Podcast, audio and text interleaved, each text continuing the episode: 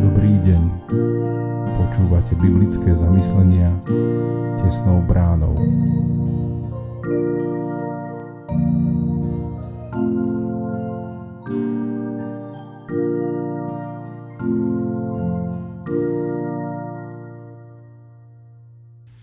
Dnes je streda 18. mája 2022. Božie slovo nachádzame u proroka Jonáša v 3. kapitole od 1. po 10. verš. Slovo hospodinovo zaznelo Jonášovi druhý raz takto. Vstaň, chod do veľkého mesta Ninive a káž mu, čo ti poviem. Jonáš vstal a šiel do Ninive podľa rozkazu hospodinovho. Ninive však bolo nesmierne veľkým mestom pred Bohom, na tri dni chôdze. Keď Jonáš vychádzal do mesta, v prvý deň cesty volal. Ešte 40 dní a Ninive bude vyvrátené. Vtedy uverili Ninivčania Bohu, vyhlásili pôst od najväčšieho až po najmenšieho a obliekli sa do vrecoviny. Keď sa správa o tom dostala k Ninivskému kráľovi, ten stal zo svojho trónu, zložil zo seba plášť, odiel sa vrecovinou a sadol si do popola.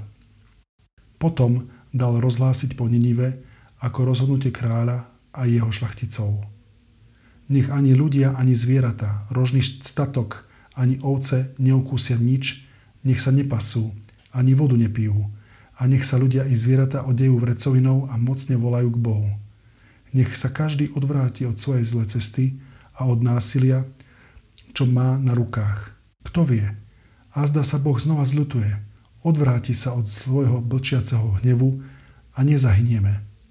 Keď Boh videl ich skutky, že sa odvrátili od svojej zlej cesty, bolo mu ľúto dopustiť nešťastie, ktorým im pohrozil. A nedopustil ho. Nádherná možnosť pokánia. Je to veľmi zvláštne písať úvahu na miesto niekoho iného. Vo výbore modlitebného spoločenstva sme sa dohodli, že my, jeho členovia, ostaneme ako náhradníci, ak by nikto nemohol písať. Mne pripadla úloha písať na miesto brata farára Rastislava Hvožďaru, ktorý nečakane zomrel. Jonášovi. Jediná možnosť záchrany pre hriešnikov je samozrejme konať pokánie. Znamená to pochopiť svoju situáciu, zmeniť svoje zmýšľanie a svoj život, celkom sa obrátiť k Pánu Bohu – v tom boli pohanskí Ninivčania vzorom pre Izraelitov, ktorí Boha často sklamali a tým sú vzorom aj pre nás. Naše pokánie síce neznamená, že ním prinútime Pána Boha, aby sa nad nami zmiloval, to závisí iba od Neho. No tým, že už nám vyšiel v ústrety Ježišovi Kristovi, mu môžeme plne dôverovať. Vlastne ústredným posolstvom celého prorockého spisu je to, že Pán Boh sa milostivo zmilúva nad tými, ktorí robia pokánie.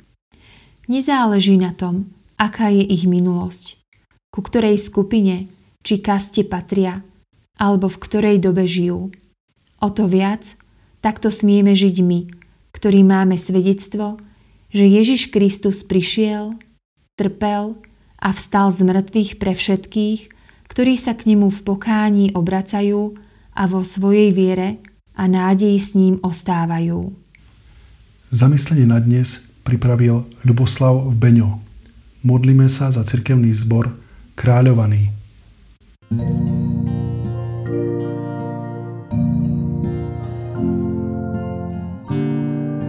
Prajeme vám požehnaný zvyšok dňa.